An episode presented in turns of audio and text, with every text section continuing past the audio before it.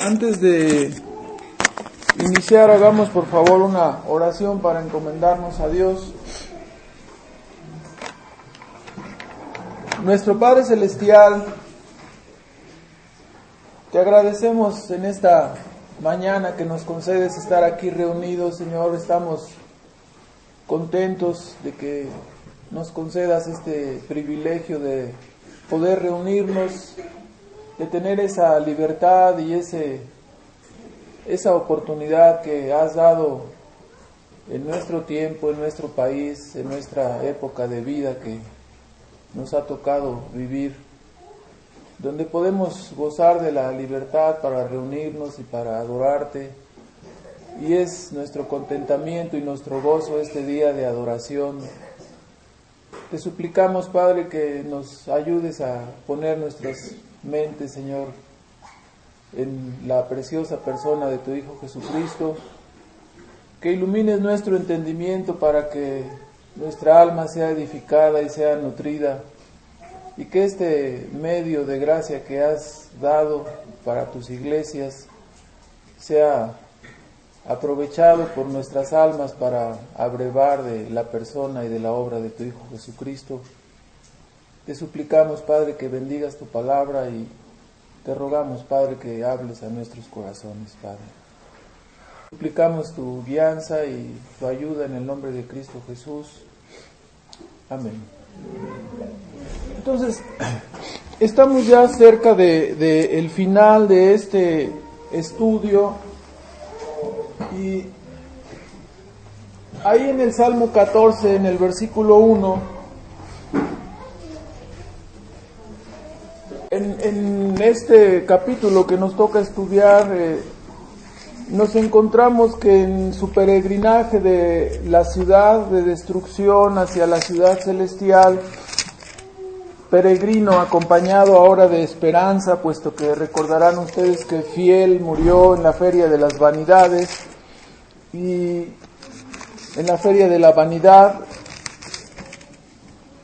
en su peregrinaje se encuentran como todos los creyentes nos encontramos en algún momento en nuestra vida con varios personajes, ¿no? Nos hemos encontrado con este formalista, con religioso, nos hemos encontrado con obstinado, con flexible. Cada personaje lo volvemos a lo volvemos a encontrar, ¿verdad? En nuestra en nuestra vida. Y aquí el, personaje en los capítulos que vamos a estudiar el día de hoy, a repasar, uno de los personajes se llama Ateo y es, nos encontramos frecuentemente con ese personaje en, nuestro, en nuestra vida. Dice la escritura en 14.1, dijo el necio en su corazón, no hay Dios. Se corrompieron, dice, hicieron obras abominables. No hay quien haga el bien y ya sabemos que ese pasaje lo retoma el apóstol Pablo en su epístola a los romanos, no hay quien haga lo bueno, no hay ni siquiera uno, todos se desviaron. Pero el punto que nos interesa aquí es lo que la escritura afirma es que el necio, el necio dice en su corazón que no hay Dios, solamente una persona necia, ¿no? Que es eh, a que se refiere la escritura, habita en este mundo y no reconoce que este mundo fue hecho por Dios no reconoce que eh, no solamente lo hizo, pero continúa sustentándolo, ¿verdad? Él dice, no, no hay Dios, no veo a Dios en ningún lado de este mundo. ¿Se imagina usted? Este, es, lo hemos ilustrado tantas veces como si su hijo entrara a, a su casa, ¿no? Su hijo que nació en su casa, que eh, le cambiaron los pañales en su casa, lo enviaron al kinder, a la escuela, y, estuvieron apoyándolo y sustentándolo y diga, entre a su casa y diga, yo no veo ni padre ni madre aquí, yo no veo quién, quién, quién me apoya y quién me da de comer, y su papá está ahí enfrente y su mamá también, está deshabitada esta casa, no hay nadie. Sería, es como ridículo, ¿verdad? Es absurdo. Y así el, ateo se encuentra con la naturaleza, se encuentra con el sol que nos da vida, se, recibe su calor, recibe el aire, se moja con la lluvia que Dios envía, come los alimentos que Dios diseñó y luego dice, la fruta que Él diseñó con su sabor azucarado de en diferentes grados, ¿sí? porque hay fresas y hay duraznos, ¿verdad? Y hay manzanas. ¿Sí? Hay frutas deliciosas, ¿no? Se come uno en esta época un mango, una piña y dice, ¿qué, sabor tan dulce, tan agradable y distinto uno de otro. Es obra de la chiripada, es obra de la casualidad, dice, eh, este, no hay Dios, no hay un diseño en este mundo, ¿no? El ateo es una persona realmente que ha trastornado su cerebro, se ha trastornado y apoyado en su racionalismo, apoyado en su en, un, el método supuestamente científico, ha llegado a la conclusión de que todo esto es fruto del Big Bang, y que no existe Dios, ¿no? Por eso dice la escritura, dijo el necio en su corazón, no hay Dios, ¿no? Primera de Corintios 15, 32, una de las consecuencias inmediatas, de las consecuencias inmediatas cuando una persona concluye que no hay Dios, el apóstol Pablo lo ubica desde la perspectiva de la resurrección de los muertos. O sea, dentro de toda la, dentro de toda la alegoría del peregrino, nos está eh, enfatizando que nuestra vida y nuestra esperanza no están aquí en esta tierra, no están en este mundo. Que el Dios que hizo los cielos y la tierra ha prometido eh, levantar un mundo nuevo, un cielo nuevo, una tierra nueva, un mundo de amor. Y nuestra fe y nuestra esperanza están puestos en que el testimonio de Él a través de la persona y la obra de Jesucristo y la resurrección de Cristo, este, su ascensión nos corrobora en medio de la historia humana que esto es verdad, que esto es verídico y nos deja un libro que es la Biblia donde nos da todas las instrucciones y los consejos acerca de nuestro peregrinaje y las explicaciones que necesitamos cada uno de nosotros en esperanza de que este cuerpo sea transformado, resucitado espiritualmente, glorificado, al igual que nuestra alma. Y hay personas que dicen, no, o sea, que creen que somos como los perros, ¿no? Que se muere un perro y ahí se queda, si, si tiene este, la oportunidad de que, de que, de tener unos amos que le busquen un lugarcito ahí en algún campo cercano a la casa y le abran un hoyo y echen ahí al perro y ya lo, de los más, este, si acaso lo metan en un costal y lo tiren en la basura, ¿no? O sea, pero ya se acabó el perro y nadie se acuerda del perro, ¿verdad? Pero los seres humanos no somos así, estamos hechos a la imagen y semejanza de Dios. Los que no creen en la resurrección, los que no creen en la vida después de la vida en este mundo, dice Pablo, son dignos de conmiseración. Primera de Corintios 15, y en el versículo 32, él dice, ¿cómo es que algunos que dicen ser creyentes niegan la resurrección del cuerpo? ¿Cómo es que algunos consideran esto? Dice, si como hombre, 1532, batallé en Éfeso contra las bestias, hablando figurativamente que se enfrentaba a leones, a tigres, a hombres violentos, personas que se oponían en una forma brutal al Evangelio, a los judaizantes que pretendieron matarlo varias veces. Dice, si como hombre batallé contra estas fieras, sí, contra las bestias, dice, ¿qué me aprovecha? Dice, si los muertos no resucitan si no hay un cielo, si no hay una tierra nueva, si no hay glorificación, si la vida es como dicen eh, los falsos testigos de Jehová, que uno se muere y se va al hoyo nada más y ya. Y ya se acaba la vida, se acabó la persona, se murió y se acabó, lo enterramos y nadie se acuerda más de él.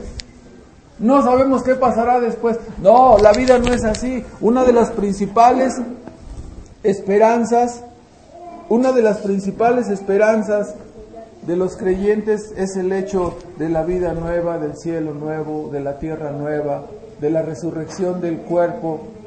¿sí? Entonces, evidentemente, el ateo se enfrenta con esta circunstancia en el mundo y dice, no, no hay resurrección, no hay nada, el mundo es todo lo que vemos y nada más, ¿no? Y, y dice, Ustedes andan buscando el cielo nuevo y la tierra nueva y comienza a reírse de esperanza y de cristiano. Se comienza a reír de ellos. Son unos ignorantes que no conocen, eh, como si lo escuchara hoy en día, que no han visto el Discovery Channel, que no han visto este, que no han este, leído por ahí el, el libro de El Código da Vinci. ¿Qué no se han dado cuenta que les lavaron el cerebro? Pobres tontos. Y se comienza a reír de ellos.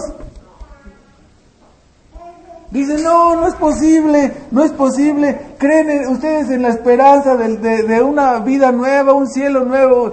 No, pobrecitos de ustedes. Yo llevo 20 años, dice Ateo, buscando y, y esa ciudad y no la encuentro. Y la pregunta es, ¿cómo es que Ateo buscaba 20 años y no lo encontraba? O sea, porque sin fe es imposible agradar a Dios. Las personas que no tienen fe no pueden contemplar el cielo, no tienen esperanza, no tienen, no tienen una visión más que lo que sus ojos terrenos pueden contemplar, más que lo que sus ojos físicos pueden contemplar, lo que su racionalismo, fíjese bien, han sujetado la existencia de Dios, la existencia de las promesas de Dios y la vida solamente al escrutinio de su razón. Nada más. Si tú me dices este, que Dios existe, entonces apliquemos el método científico. Dame las evidencias y las pruebas de que Dios existe. Yo nada más te digo es que no lo puedo ver, no lo puedo tocar, no lo puedo sentir, entonces no existe. Ah, entonces aquí va este cable de alta tensión, agárralo. No, si nada más se ve el cable, ¿no? Nada más se ve el cable, agárralo. ¿Qué va a pasar si lo agarro? Va a salir rebotado, quién sabe hasta dónde, ¿verdad? Dios es espíritu. Y es necesario que los que le adoran en espíritu le adoremos. Entonces, evidentemente, el método científico no funciona. La razón iluminada por la fe, iluminada por el Espíritu Santo de Dios, nos conduce a darnos cuenta que toda, todo efecto tiene una causa. Eso es algo lógico. Y este mundo, si es el efecto de una, de una persona que le dio origen, y el ejemplo del relojero se ha puesto mil veces eh, sobre la mesa, ¿no? Si tú llegas, vamos a olvidarnos del relojero, tú, para modernizarnos un poco, aunque este celular es muy viejo, si, si, este, si tú tiras ahí el celular y tú vas caminando así, ¡ay! Un, celular, eh, un celular, vas a hacerle como una persona que no voy a decir su nombre, pero que rápido lo, apago para que no le llamen, ¿verdad? Y dice, ya, Sí, sí, porque si no le van a decir, devuelve mi celular, ratero. ¿Sí me explico? No. Entonces, se encuentra el celular y dice, ¿para qué sirve esto? Sí. Ah, sí, bueno, o sea, ah, es un teléfono, es un mecanismo. ¿Y, ¿Y cómo fue hecho este mecanismo? Hay un telefonista, ¿no? O sea, hay alguien, no voy a decir el nombre del que los hace, ¿verdad? Pero ya, este, hay una persona que diseñó, que le puso su tablilla y, diseñó todo el teléfono, sus mecanismos, y, le puso su bocinita y sus ruidos y las cancioncitas que ustedes ya cuando suena el teléfono. O sea, si alguien dijera, esto se hizo solo, ¿qué contestaría usted? No seas ridículo, no seas tonto, pues claro que hay alguien que fabricó y hay una fábrica de celulares que hay, este, los hacen ahí en serie. Ah, entonces luego llegas, el ser humano llega y te paras en este mundo y te encuentras con que hay árboles, montañas, ríos, hay agua, hay aire, oxígeno suficiente para que vivas. ¿Sí? La Tierra está inclinada a cierta manera, tiene un movimiento sobre su eje, tiene un movimiento de traslación, todas esas cosas y, es, es más complicado que un reloj, más complicado que un celular. Y tú dices, se hizo solo. No hay nadie detrás, o sea, no hay un relojero, no hay una fábrica de, de, no hay quien haya diseñado la tierra. Sus cimientos y su construcción y su funcionamiento implican necesariamente que hay un qué, que hay un Dios, que hay un Dios. Entonces, no necesitamos ser científicos para darnos cuenta de que Dios existe. La escritura nos dice que los cielos cuentan la gloria de Dios y anuncian la obra de sus manos y un día es una declaración que le anuncia otro día. ¿sí? ¿Qué cosa? Que Dios está allí, que te está hablando y que te está llamando y que es el que diseñó este mundo. Dios existe. Entonces, por eso, sí, la, la escritura dice, dijo el necio, solamente un necio puede concluir que no hay Dios. Bueno, un necio se encontraron cristiano y esperanza y para él evidentemente no hay Dios, no hay juicio, no tiene fe. Su materialismo le impide ver las realidades espirituales. Ateo no es un, no es un lisonjero. Ateo no es una persona que te habla así melosamente como, como este lisonjero que se encontraron en el capítulo anterior. Ateo es un enemigo abierto, se ríe, se burla y trata a los creyentes como ignorantes. Entonces, ¿qué vamos a hacer cuando nos encontramos? Ateo es una persona que cree que no hay Dios, por lo tanto, si no hay Dios, siga la lógica, no hay Dios, no hay ley. Si no hay ley, no hay pecado, porque la transgresión de la ley es el pecado, pero ellos no tienen ley, pueden hacer lo que quieran, se pueden casar mujeres con mujeres y hombres con hombres, pueden modernizarse. ¿sí? Al rato se van a casar con su perro, o yo no sé con, con quién más se vayan a querer casar. O sea, es parte de la modernidad, ¿no? O sea, si te van a decir anticuado a ti, te van a decir así, ¿no? A un creyente. Si no hay ley, entonces no hay pecado. Si no hay pecado, ni hay ley, ni hay Dios, evidentemente tampoco hay juicio. Entonces vivamos como queramos porque no hay juicio. Lo que tú seas en este mundo no importa. ¿Y no es así como está viviendo nuestro mundo? De esa manera. ¿Por qué? Porque no creen que Dios exista. Ellos creen que todo el mundo es aquí y te lo dicen en su filosofía normal, en su filosofía cotidiana de, vida. Disfruta la vida, dice, es la única que tienes, disfrútala. ¿Para qué te pasas? ¿Te pasas el domingo ahí encerrado adorando a Dios? Un Dios que ni existe. Qué tonto eres, qué tonto eres. Y, se burlan. Entonces, ¿qué vamos a hacer con una? Ellos, la conclusión de ellos, no hay juicio, no hay tampoco destino final. La, la conclusión de ellos es que, eh, bueno, sí, es que viven, se puede vivir como sea, no, no, no importa. Y uno dice, bueno, este cuate ¿Quiénes son los guías de, ateo? Los guías modernos de ateo yo los tengo anotados aquí. Como yo soy un poco viejito, entonces este, los guías que yo voy a mencionar probablemente ya, ya se puedan actualizar. Pero ¿quién ¿de dónde saca ateo su, su doctrina, su filosofía? Bueno, de sí mismo, de sus opiniones. Por supuesto, ya lo adivinó usted, de Discovery Channel, ¿verdad? ¿Sí?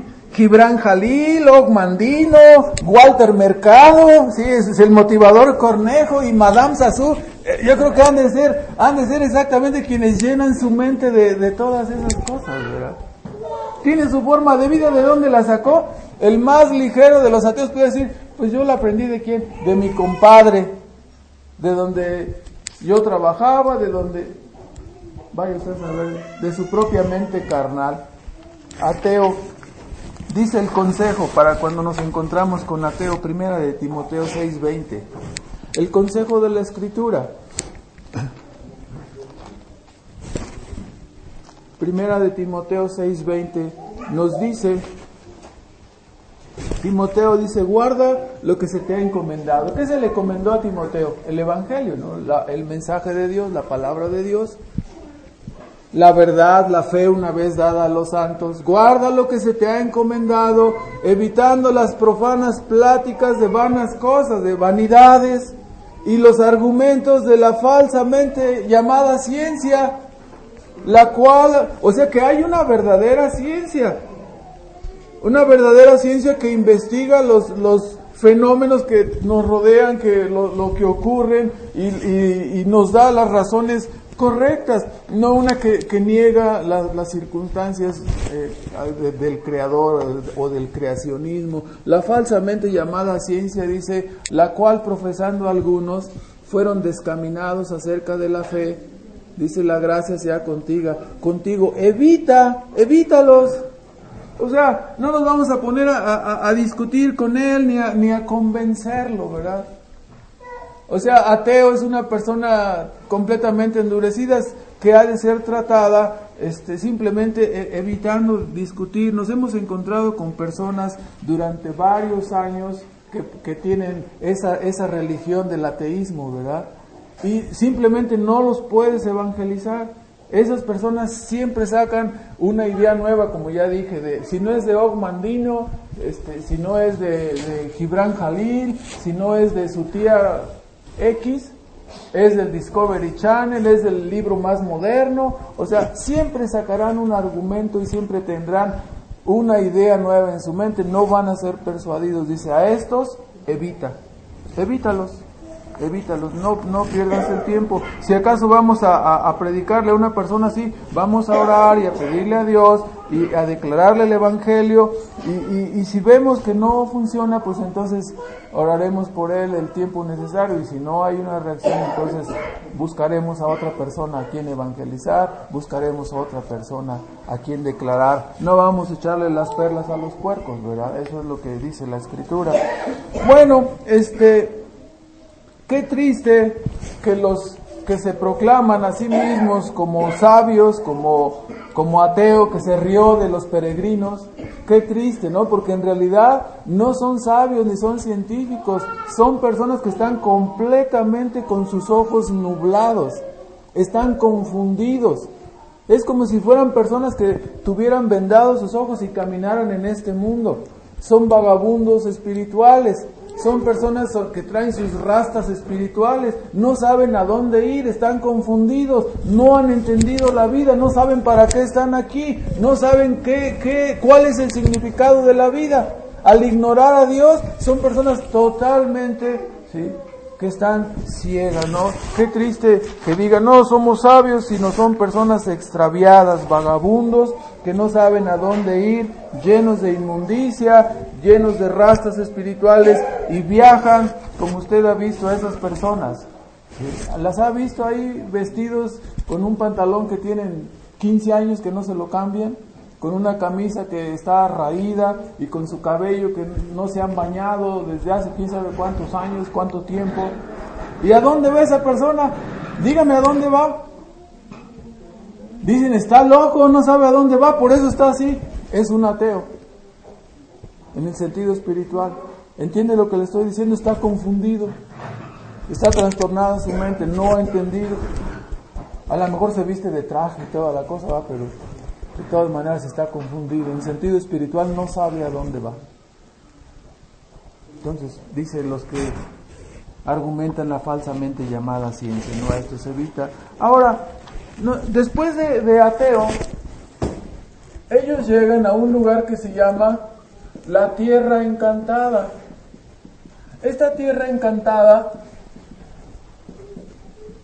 fíjese bien, era un lugar donde los pastores aquellos de los, de los montes deleitables le dijeron, este, cuidado cuando entren a la, a la, a la tierra encantada, dice, porque ahí hay una musiquita así como que, como que te marea y te empieza a dar sueño. ¿Sí? A todos los extranjeros, a todos los extranjeros, evidentemente nosotros somos aquí extranjeros y peregrinos, ¿verdad? nuestra ciudadanía está en los cielos. Pero dice, en esta tierra encantada, a todos los extranjeros les da sueño, como que se comienzan a dormir.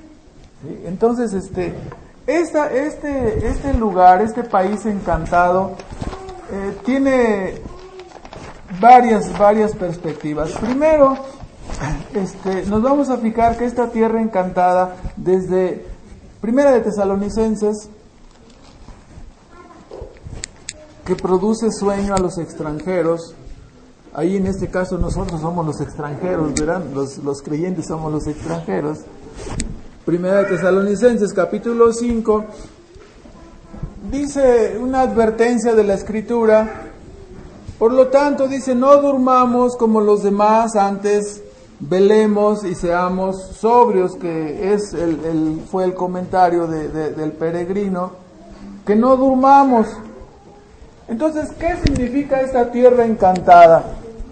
Desde la perspectiva del peregrino estamos hablando de el año de 1670 y tantos, no 70 por ahí así. Este, recordará usted que la, sociedad sacralista de, Gran Bretaña, el poder civil y el poder religioso unidos, prohibían la reunión de los creyentes por las casas o prohibían la, reunión de, y el estudio de la, de la escritura. Solamente te podías congregar en la iglesia oficial. ¿Se acuerdan ustedes de esos leones que impedían la entrada al, al, palacio hermoso, a la iglesia, el poder civil y el poder religioso? Bueno, precisamente alrededor de 1672 hubo una, un decreto, una enmienda que autorizaba y que históricamente coincide ¿no? con, este, con este asunto, que autorizaba que se volvieran a reunir las personas por las casas. Fue el tiempo cuando, el, eh, cuando Bonian fue soltado de su prisión, de sus 12 años de prisión, salió de la prisión y entonces este, podían reunirse ya libremente y predicar el Evangelio. Entonces, parecería como que este, Bedford o eh, en Inglaterra, en Gran Bretaña, se, se había transformado de, de un lugar de persecución a un lugar este, tranquilo donde había libertad y uno se podía, se podía reunir, ¿verdad? Y el peregrino dice, cuidado, puede ser una tierra encantada, ¿no? Oh, ahora sí ya, hay personas que no fallan a las reuniones cuando la iglesia está bajo persecución. Hay personas que arriesgan su vida para poder llegar a la reunión cuando es tiempo de persecución. Pero cuando no está bajo persecución la iglesia, entonces eh, se sueltan el cinturón y, se ponen sus jeans y sus tenis y su sudadera del, extra grande y así aflojan la, y, te los encuentras así con su pantalón de esos así como tipo de esos gordotes cholos o como les dicen así, ¿no? Y, o sea, se aflojan, se aflojan la ropa y se, y, se empiezan a ser indulgentes, es, es, lo, es, la, es la idea, ¿verdad? Empiezan a ser descuidados. Entonces la escritura nos dice que, que no durmamos, que no velemos. Curiosamente aquí esta tierra encantada está ubicada un poquito antes de la ciudad celestial. Si nosotros retomamos el, asunto del peregrinaje, o sea, los peregrinos están que ya habían podido contemplar la ciudad celestial, aunque un poquito borrosa, ¿se acuerdan ustedes? Pero este, ya está cerca el final del peregrinaje. Entonces esa tierra encantada se refiere también a un tiempo, a un momento en la profesión de fe de los creyentes donde parece que ya estamos cerca de llegar a la otra orilla, ¿no? Por lo tanto, parece que ya luchamos contra Apolión, parece que ya nos encontramos a los peores enemigos, ya hemos pasado varias veces por el valle de humillación, ya hemos atravesado el valle de sombra de muerte, entonces estamos, ya casi podemos ver la meta. Pero el, peregrino dice, momento, dice, no hemos llegado, no se suelten la ropa, no bajen la guardia, pueden ser, eh, este, ya no hay gigante de desesperación, pero ya, ya fue vencido, ¿no? Pero todavía está esta tierra encantada que causa somnolencia y este, y te puede marear y te puedes quedar ahí dormido. Entonces, este es el, el sentido, ¿no? Esa tierra encantada puede significar, si lo contemporanizamos, puede significar para nosotros que nos contentemos con que conocemos la verdad del Evangelio, con que conocemos la verdad de la gracia, pero que realmente no estamos persiguiendo ser santos. Dice, sed santos, como yo soy santo. Perseguir la santidad sin la cual nadie verá al Señor. Entonces, no, yo me contento con que, con que voy a la iglesia, con que tengo las doctrinas de la gracia, pero ¿sigues luchando por ser santo? ¿Sigues luchando por vencer cada pecado? ¿No hemos sido llamados a eso, a ser santos? Nos contentamos con descansar en los medios y, en asistir, en acercarnos a la Biblia, en orar, pero si estas cosas no nos llevan específicamente a nutrirnos de Cristo, entonces estamos que estamos durmiéndonos. Estamos siendo negligentes, no hay ningún propósito, no ganamos nada si venimos a la adoración y no encontramos a Cristo. Si venimos a la adoración de, Cristo, a la adoración de Dios y no lo encontramos a Él en la reunión, no salimos fortalecidos, más, más creyentes, más firmes en Él, entonces no nos sirvió de nada la reunión. Si cuando estamos cantando estamos adorando otra, ¿a quién estamos adorando cuando cantamos? Dejar de perseguir la santificación, dejar de usar los medios, dejar de luchar. Hermanos, el cristianismo no es la guerra de cinco días, ¿no? El cristianismo es una guerra que va a durar hasta cuándo? Hasta que terminemos nuestro tiempo aquí. Entonces, no bajemos la guardia.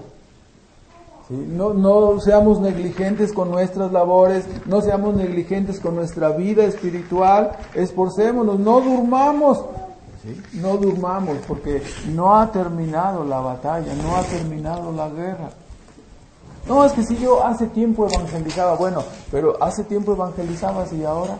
No, es que hace tiempo sí oraba mucho y, leía la... ¿Qué, importa que hace tiempo lo hicieras si no lo haces ahora? No ha terminado. Ya es el cielo, ya llegamos. Avísenme si ya llegamos al cielo, ¿no? Porque creo que no hemos llegado, ¿no? Todavía nos falta. Entonces no bajemos la guardia. O sea, avivemos, aviva el don que tienes en tu alma. Aviva el llamamiento, fortalece, haz firme tu llamado, tu vocación y tu elección. Haciendo estas cosas, dice, no caeréis jamás. Añadida vuestra fe virtud, a la virtud paciencia, a la paciencia dominio propio. Si haces estas cosas, no puedes estar sin fruto. Hay que hacer estas cosas. No durmamos, no nos durmamos, no seamos negligentes en la labor que tenemos que hacer. No caigamos en esa idea, ¿no? En, medio de, de ese de esa entrada de, a ese terreno peligroso de, la tierra encantada, del país encantado. Sí. Dice, ¿cómo le vamos a hacer? Dice este, Esperanza, le dice a Cristiano, porque la verdad es que yo tengo mucho sueño, como que me quiero dormir. Dice, ¿por qué no platicamos entre, entre nosotros de las cosas maravillosas que Dios ha hecho en nuestras vidas? Y una vez más aquí viene al contexto. La lucha del cristianismo, fíjese bien, la lucha del cristianismo hemos sido llamados a, ser colocados en un cuerpo. Somos una iglesia. Dice, qué bueno que estás conmigo, le dijo Esperanza Cristiano, qué bueno que estás conmigo, qué bueno que no voy yo en el trayecto solo, si no me hubiera dormido, pero como vienes aquí conmigo, puedo platicar contigo. Y comenzaron a platicar. Como saben, las, las, las pláticas las pláticas entre los, entre los creyentes siempre son muy edificantes. Curiosamente, dentro de esta plática, así nomás por no, este, por no dejar, así nada más por no dejar, nos dan, ya no sé cuál de estos plumones sirve, este no, si vamos a tirar a ver cuál, cuál le, le atinamos, este tampoco, ya los vamos a... alguien está matando ahí a, alguien. El modelo puritano, fíjese bien, el modelo puritano, evidentemente basado en las escrituras, ¿sí? del llamamiento y la conversión de una persona. Evidentemente, esto, esto contrasta el modelo puritano contrasta eh, en, el, en el tiempo aquel con la sociedad sacralista. Dígame usted que ha vivido en un país a ultranza católico. ¿Cómo se hace católico uno? Nace y todavía, todavía ni, mueve las pestañas casi casi cuando lo llevan a, a rociar, ¿no? Y ya lo hace, este ya entró, dicen, a, la Santa Madre Apostólica, Católica, etcétera, romántica, y lo, y lo, y lo mete, ¿no? Entonces, este, o sea que no bautizan creyentes los católicos, ¿verdad? No hay una experiencia de conversión, no hay una experiencia de que la persona sea trasladada de las tinieblas a la luz, sino que es introducida introducida así en una forma este, forzosa. Tú naces en un hogar católico y a lo mejor tú ni te das cuenta, pero ya cuando menos te acuerdas, ya te vistieron de Juan Dieguito y ya te llevan ahí. Este, ¿Sí, ¿Sí me explico? A, fuerzas. Okay. Ese es el modelo de una sociedad sacralista, el modelo en el cual predicaba Bunyan. Ahí está. Entonces, en contraste con ese modelo de una sociedad sacralista y que fue imitado por los grupos protestantes que salieron de, la iglesia apóstata del catolicismo.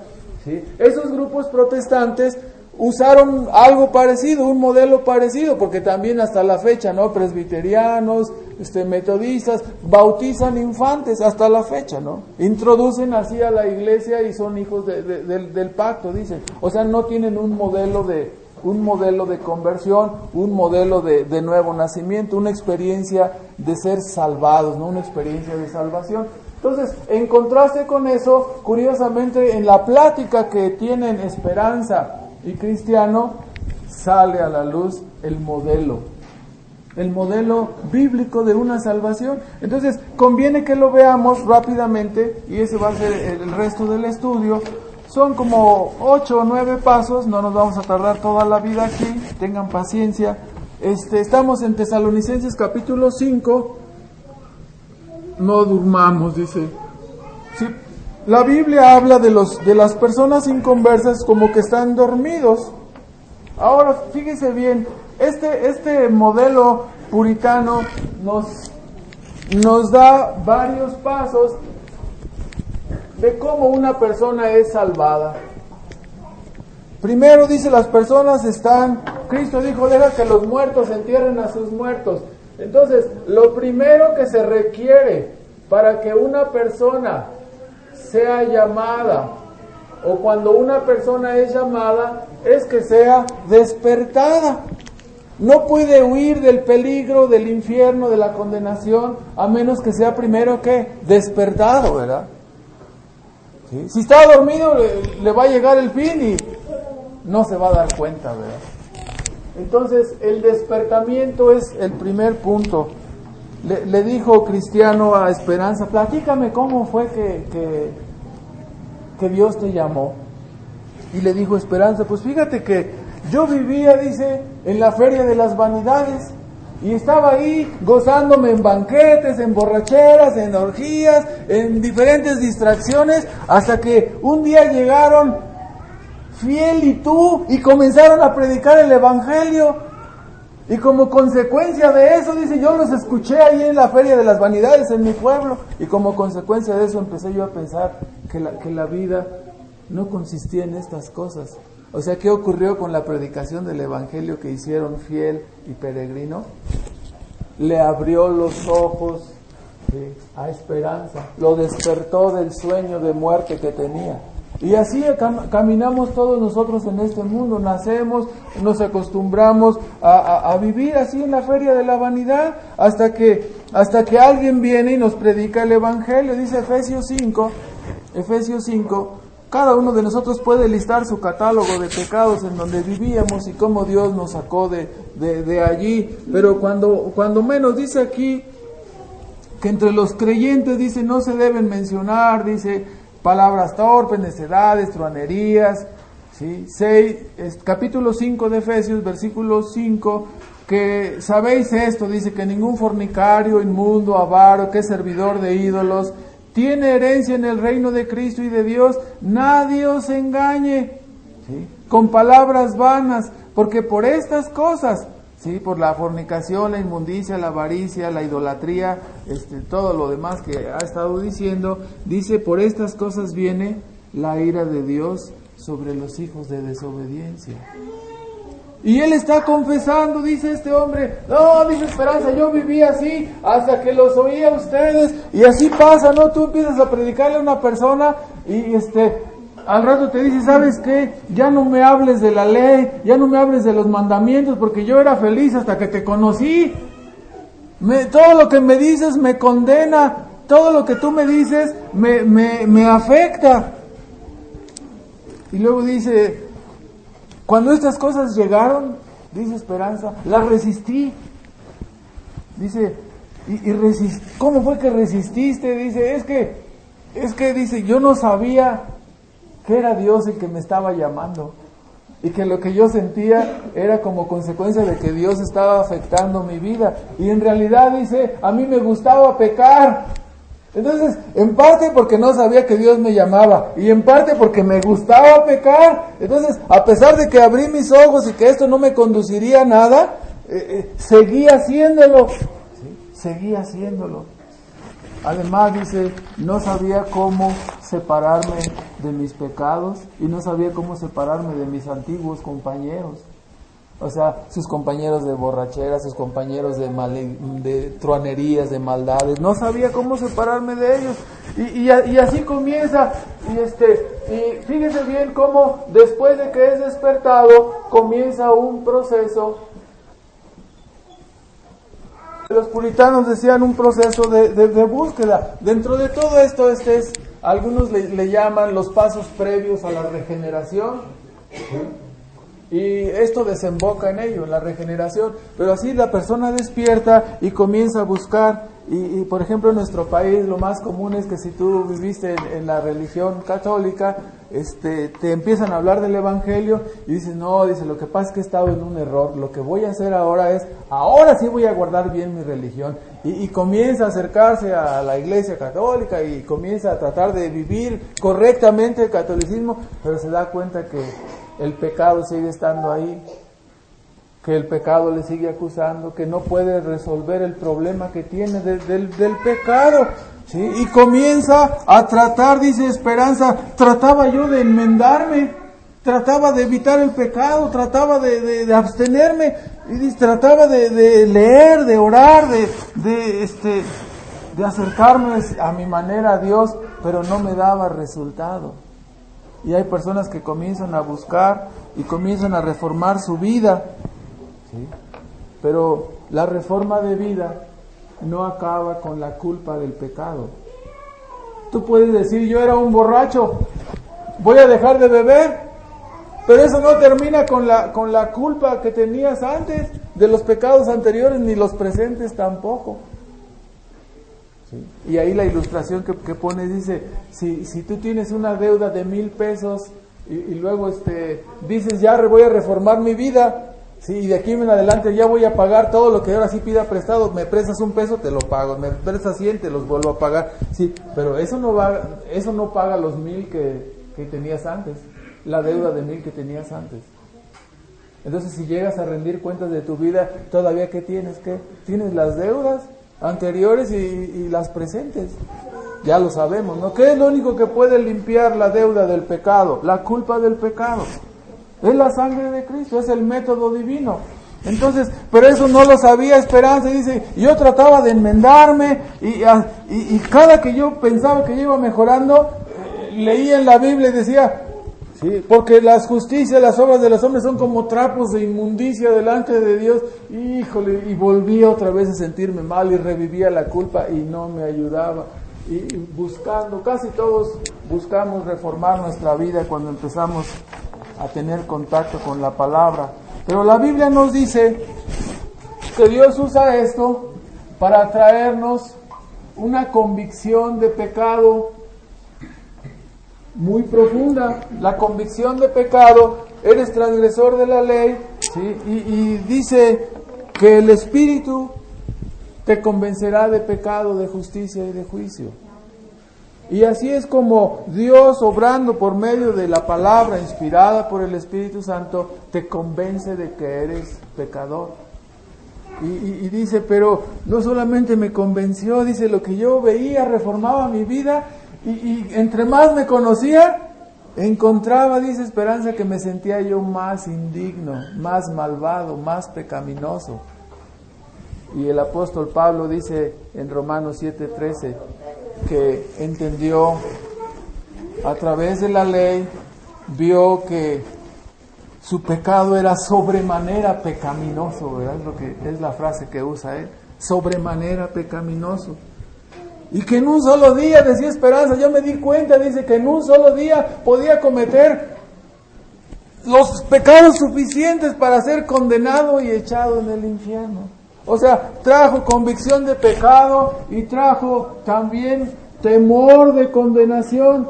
Cuando el Espíritu de Dios, condenación, Cuando el Espíritu de Dios llega a una persona con la ley, con el Evangelio y comienza a ser este, despertada y, y convicta de sus pecados, se llena su alma de terror, se llena su alma de voy a ser condenado indudablemente por mi vida pecaminosa, por mis maldades, por lo que he hecho, voy a ser condenado y además trato de reformarme y no lo consigo, me siento peor, trato de portarme bien y me siento peor. Hasta que en esas estaba, dice, cuando le pregunté a Fiel,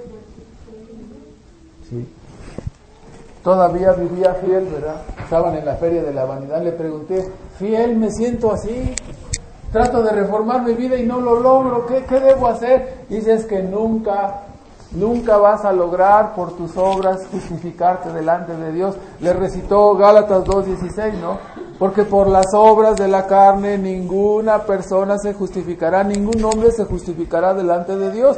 Entonces, este, claro que le pregunta a Fiel y viene un proceso de iluminación, un proceso de conocimiento espiritual, donde la, donde la persona, en este caso Esperanza, le fue dicho por fiel a través de la Biblia, por supuesto. Le fue dicho sabes de que no vas a poder justificarte por tus obras. Lo que tú necesitas es que creer y confiar en la justicia de otro. Creer y confiar en la persona y en la obra. Dice, le, pregunta a Peregrino, ¿y te dijo el nombre de en quién debías confiar? Dice, sí, dice, me dijo que debía confiar eh, en un tal Señor Jesucristo. Que debía confiar en Cristo. Y así la persona despierta convicta de su pecado, temeroso de ser condenado, trabajado y cargado porque el pecado y la culpa lo, han este, llenado de, de horror de ser condenado, le viene un conocimiento espiritual de la verdad que es en Cristo Jesús, una iluminación. Dice, debes creer en Él, debes confiar en Él, porque Él vivió y murió para salvar a los pecadores. ¿Sí? Entonces, este fiel le habla de la persona y de la obra de, Cristo y este y además dice este hombre fiel no solamente me habló de ello pero me regaló un libro me regaló un libro el libro que el mismo Señor que murió en la cruz había mandado escribir para que sirviera como guía. Y me dijo que ahí estaban escritas cosas que eran firmes y seguras más que el cielo y la tierra. Y se acuerda del versículo, ¿no? Los cielos y la tierra pasarán, pero mi palabra no pasará. Entonces, me regaló un libro y, dígame usted, ¿no se parece a la historia de alguien esta, esta historia? ¿No se parece a su propia historia? No hubo alguien que le habló, no hubo una persona que le empezó a hablar de Dios, no hubo una persona que, que, lo invitó al culto, no hubo una persona que le regaló una Biblia, no hubo una persona que le empezó a hablar del Evangelio de Cristo. Esta es la historia, escúchelo bien, es la historia de cada creyente, de cada creyente. Él dijo, entonces yo hice lo que fiel me dijo y comencé a, a, pedirle a Dios me dijo fiel, acércate al trono de la misericordia y pídele a Dios para que te perdone. Entonces, yo me acercaba, me acercaba, dice, pero no me sentía digno. Decía, no, yo soy malvado, soy pecador. ¿Sí? Aquí, en este conocimiento espiritual de, parte de Dios, se efectúa un, un movimiento ¿Qué hace Dios en el llamamiento eficaz que se llama, que opera Dios, que se llama regeneración? Es decir, todo este proceso relacionado con la palabra, familiarizado con la palabra, la predicación del Evangelio, se da este proceso y, la, persona comienza a tener conciencia de las cosas espirituales, de la verdad de Cristo, de la salvación.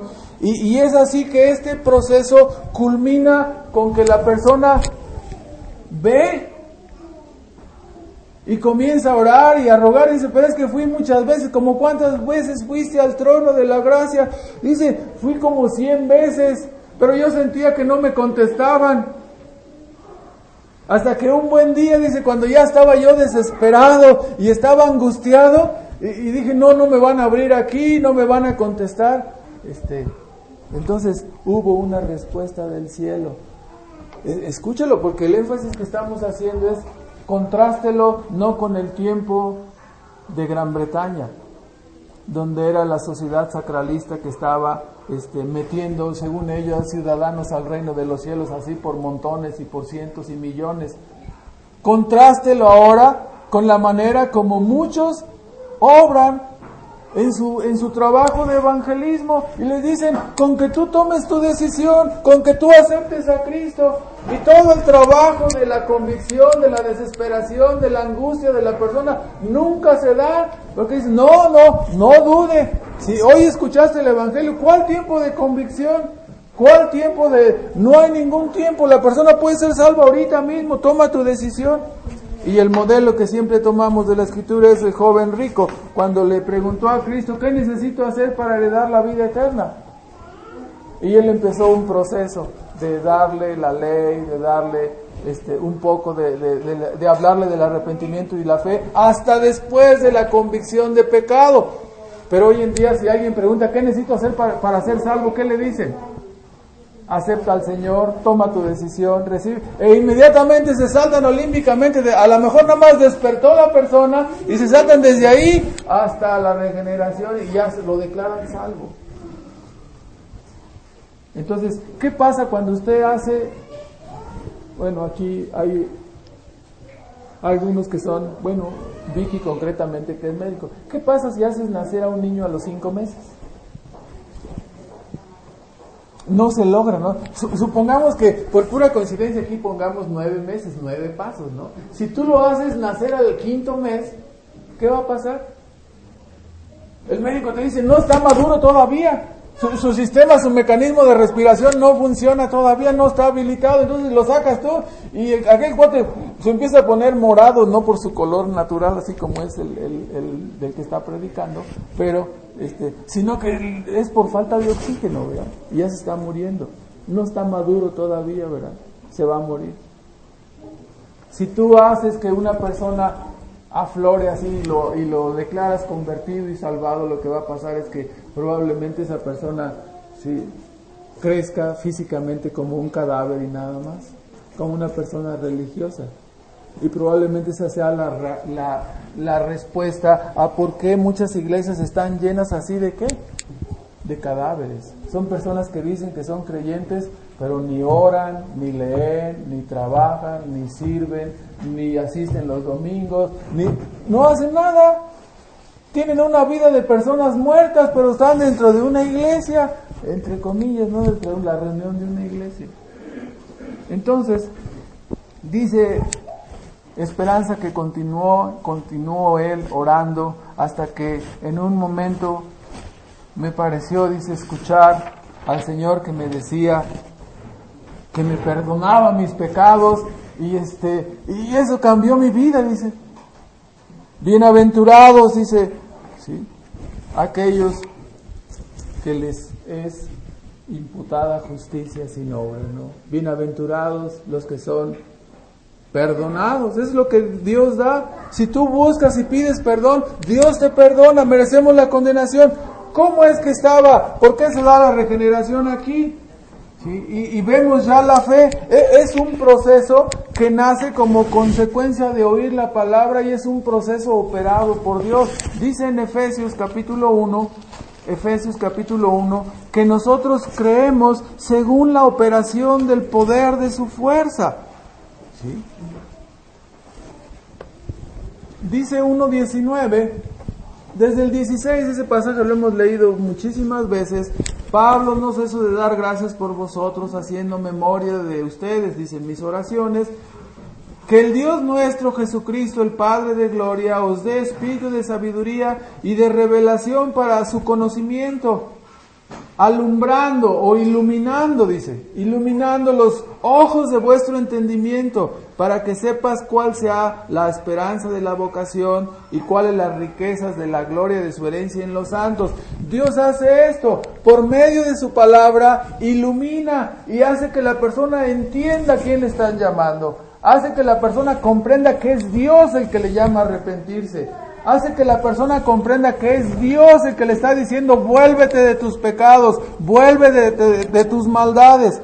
Se da cuenta que es Dios el que le está amenazando. Si no te arrepientes, serás condenado. Entonces dice, y que sepas cuál es aquella supereminente grandeza de su poder para con nosotros los que creemos. Y no te lo dice, según la operación del poder de su fuerza. ¿Cómo es que creemos? ¿Cómo es que tenemos fe? Al ser regenerados según el poder de Dios. La fe en dónde, en dónde se, en dónde se, estoy casi, este, los pocos cabellos que me quedan se me están erizando. Este, como que hoy los niños vienen muy, este, muy gritones, pero este, Vamos a tratar de olvidarnos de los niños, empezando por mí. Y los que tienen a sus hijos, amordácenlos y este, pónganlos por favor en orden para poder seguir. Este, entonces, ya hasta se me olvidó dónde estábamos.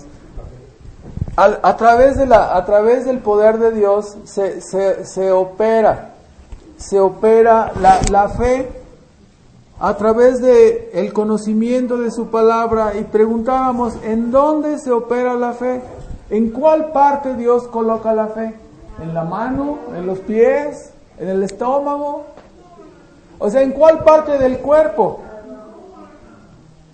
Y la respuesta es que ninguna parte del cuerpo.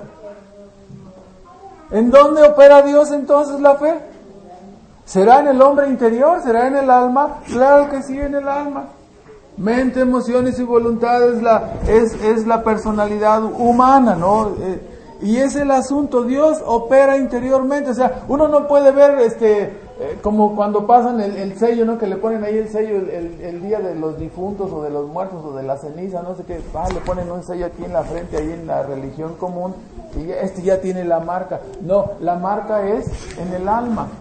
No lo podemos ver. Cuando Dios opera por medio de la predicación de su palabra poderosamente, hay personas que son alcanzadas y convencidas por el Evangelio.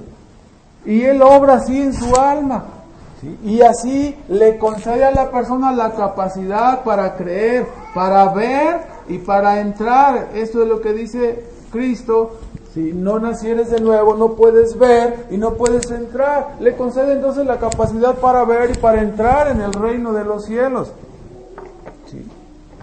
A partir de esto, dice Esperanza, ya vamos a terminar. Dice, comencé, dije, no, lo que tengo que hacer, lo que tengo que hacer verdaderamente es continuar mi proceso de santificación, arrepentirme de todos los pecados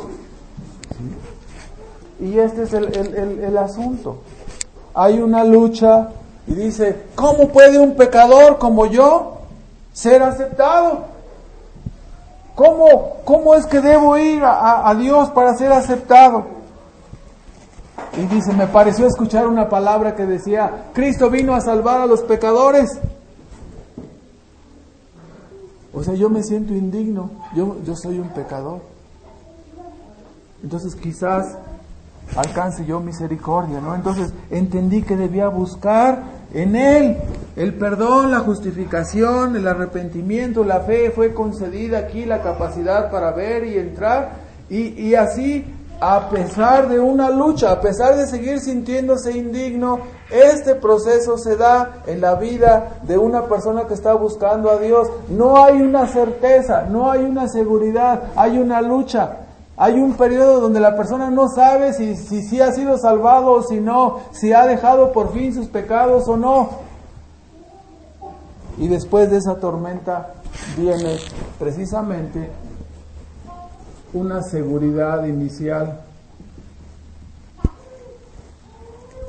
¿Cuántos meses han pasado? ¿Cuántos años han pasado? En la historia, cuando menos del progreso del peregrino, el, el, el autor de él dice que pasó como tres años y que se despertaba en las noches sintiendo que lo quemaban las llamas del infierno.